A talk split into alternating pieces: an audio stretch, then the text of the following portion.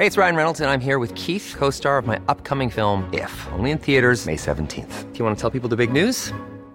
All right, I'll do it. Sign up now and you'll get unlimited for $15 a month in six months of Paramount Plus Essential Plan on us. Mintmobile.com slash switch.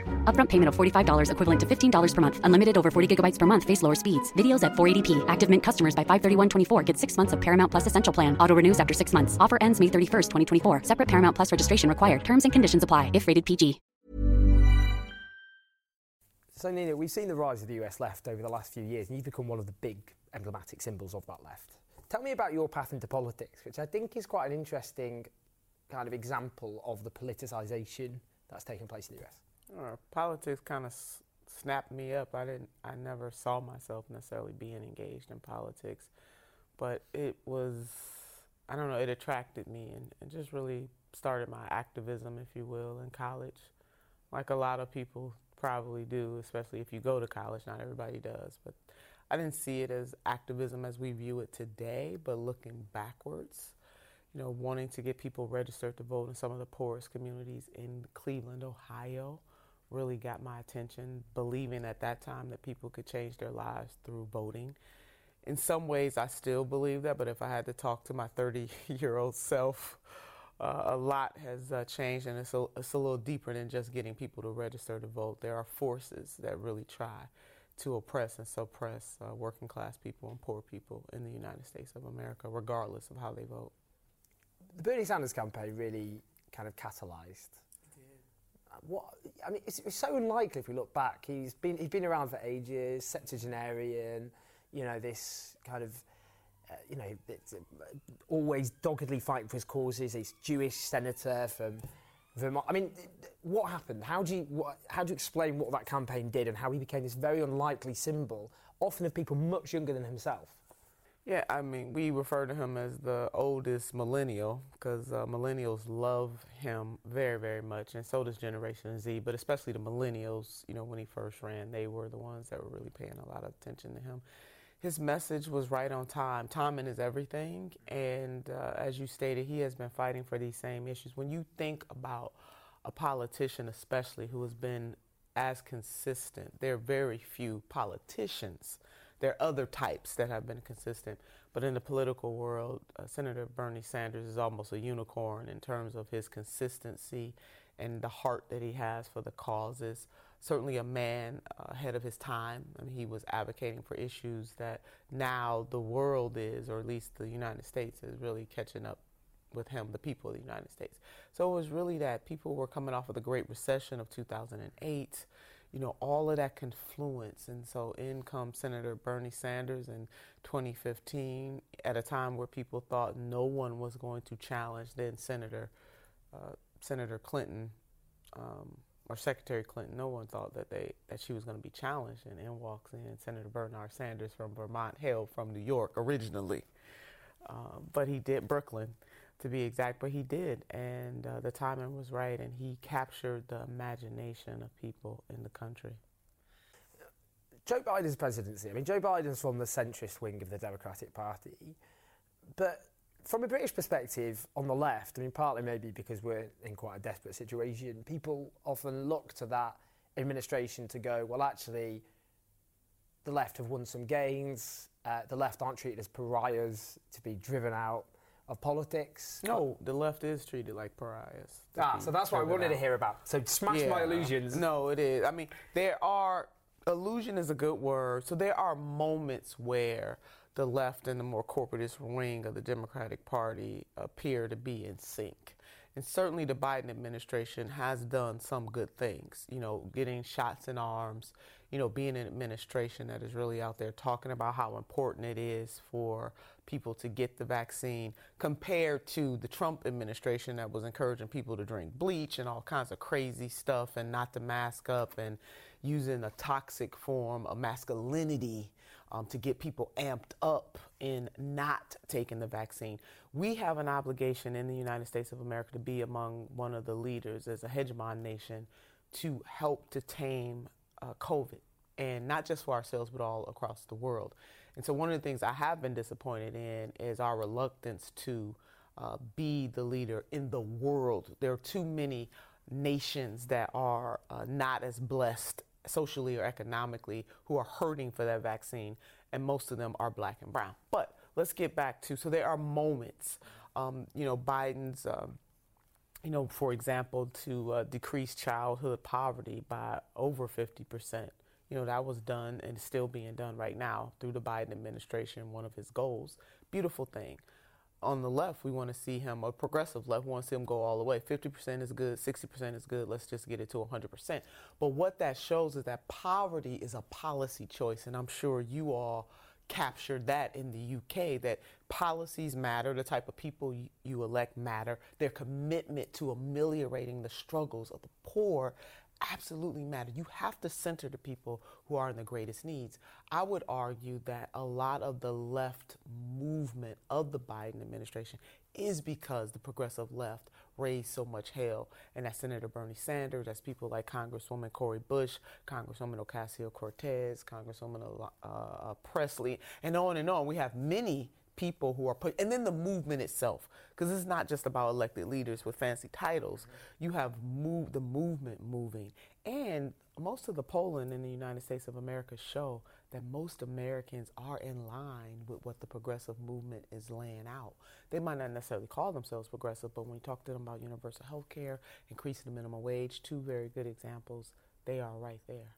What's the strategy now for the US left in the context of obviously you have the Democrats in power, but you have a corporate wing of the Democrats, which is very hostile to the US left. So what's the what's the strategy now? The squad of this of the kind of progressive Congress faction that's expanded, which is great. Yes, but there's still a very small minority in Congress. So well, we got to keep pushing. It's again, it's not just what folks can do in elected office. The movement of people um, themselves are really what makes the difference. It's not necessarily just politicians waking up saying, "Oh, I think I'll do the right thing today."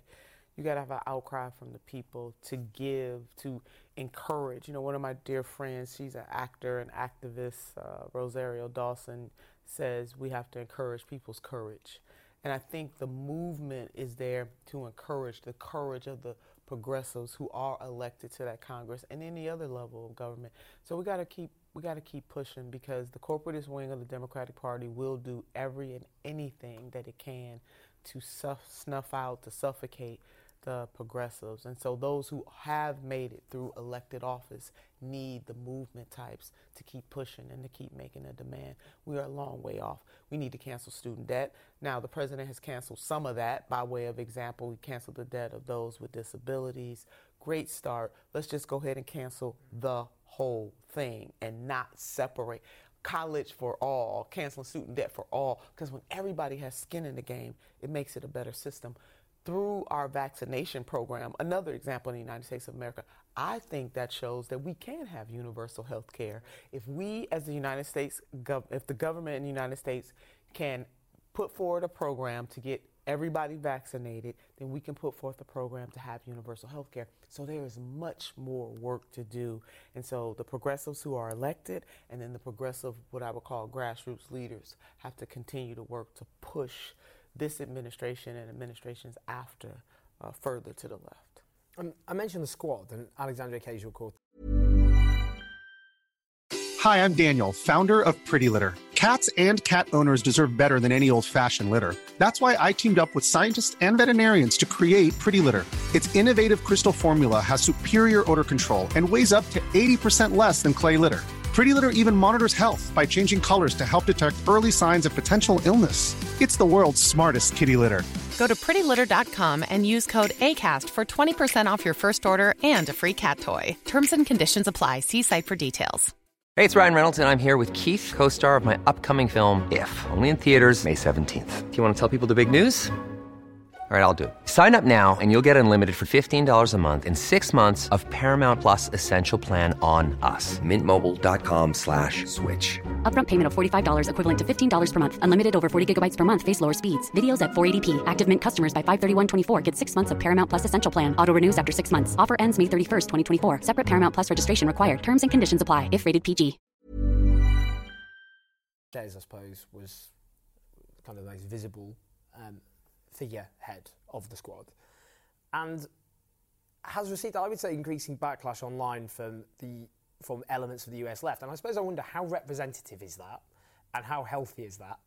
Not healthy and not very representative. Uh, social media is not the real world, even though we do get caught up in it because it's quick. You know, it's like a, the quick fix but it's not the real world. And I would say that some of those people, because I don't want to cast aspersion on all, some may have some legitimate concerns and questions, but some of the tactics are not helpful to the movement. The movement is still very young compared to the corporatist wing. The 21st century version of the progressive movement started with the candidacy of Senator Bernard Sanders in late 2015 and continued to grow. So it's still very young, and I think trying to find its way it is okay to question. I, th- I don't think anybody is above being questioned and challenged, but it is the way that the some on the progressive left are doing it, and they're all also, in my mind, hurting our ultimate cause because now, if you are a progressive left person, especially somebody that's elected, you got to fight the corporatist Dems, and then you got to fight some of these. Uh, God, I want to try to be politically correct.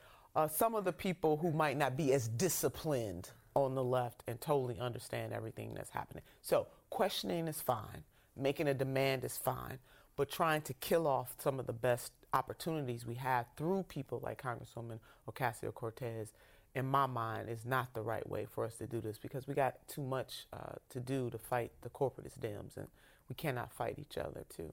In terms of the kind of pillars of your the agenda of the US left, like for example, $15 minimum wage. Yes uh, stronger unions, the labour movement in the US weaker than even in, in this country, and um, you know right to work uh, rules in many states, the Green New Deal, Medicare for all. How possible is that in the current US context, given the power of the corporatist Democrats and the political nature of the Biden administration? It might not be possible tomorrow but in order for it to be possible a year from now, two years from now, even five years from now, perish that thought, we got to keep planting the seeds and cultivating for today. Uh, we can't give up in this moment. And so, you know, the great President Nelson Mandela once said, it always seems impossible until it is done. And so we need people who believe that we can have Medicare for all, that we can increase the minimum wage, that we must strengthen the House of Labor so that all workers are making a living wage and absolutely living a good life. We got to keep doing that work right now for tomorrow. We're going to have some short term wins and we're going to have some short term defeats. But ultimately, justice, what is just, right, and good, is going to win out the day. We have several historical examples of that. Medicare, as it exists in the United States of America, was once called socialized medicine. It was railed against uh, by the corporatist wing of the Democratic Party at that time as well. But Medicare for elders is real. It would not be real if the people stopped fighting for it. And, and, so we can take some lessons from history and apply them to our current struggle. It is going to happen. It's just a matter of time, and we cannot give up. And lastly, on that point, I think many in the corporatist wing of the Democratic Party and also the Republican Party, they want people who believe in that type of justice to give up. They want to snuff out hope. Mm-hmm. And so, leaders like me and others, our job is to ensure that the people never lose hope. Because once you lose hope, all is lost. But as long as human beings, our fuel is a belief that tomorrow can be better than today.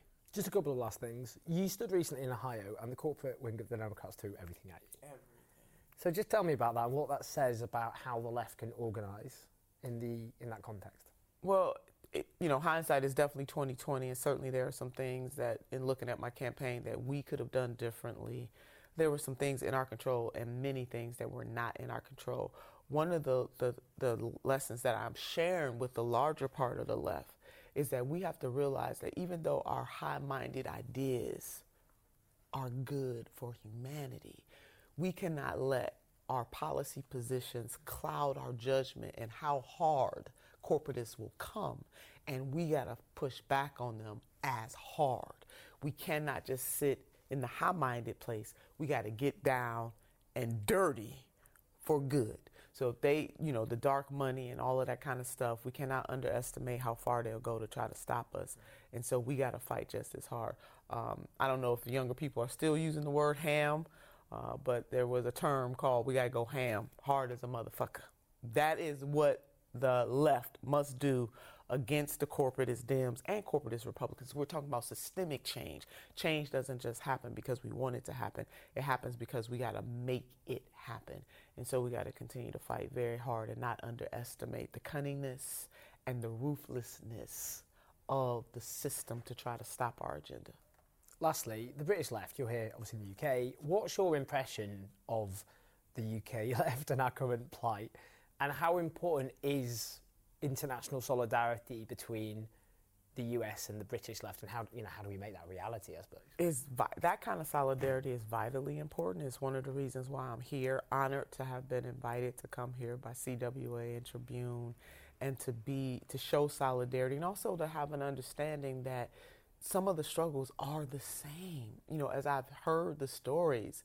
I'm thinking to myself, yes, that's exactly what we're going through. The same thing that the forces that want to continue to uphold the status quo know no borders, know no boundaries. And so, solidarity of all poor and working poor, and what I call barely middle class people of the world, is so important. And I think is a game changer if, in fact, we can forge true solidarity, meaning we are working with a type of synergy on a regular basis to uplift humanity all over the world. That is indeed an unstoppable force. So I want to continue to do all that I can. I see this as just the beginning of, of the coming together, if you will, of uh, solidarity across the world for working class people, poor people. Yeah, it's a huge honour. Thanks so much for chatting to us. Thank you.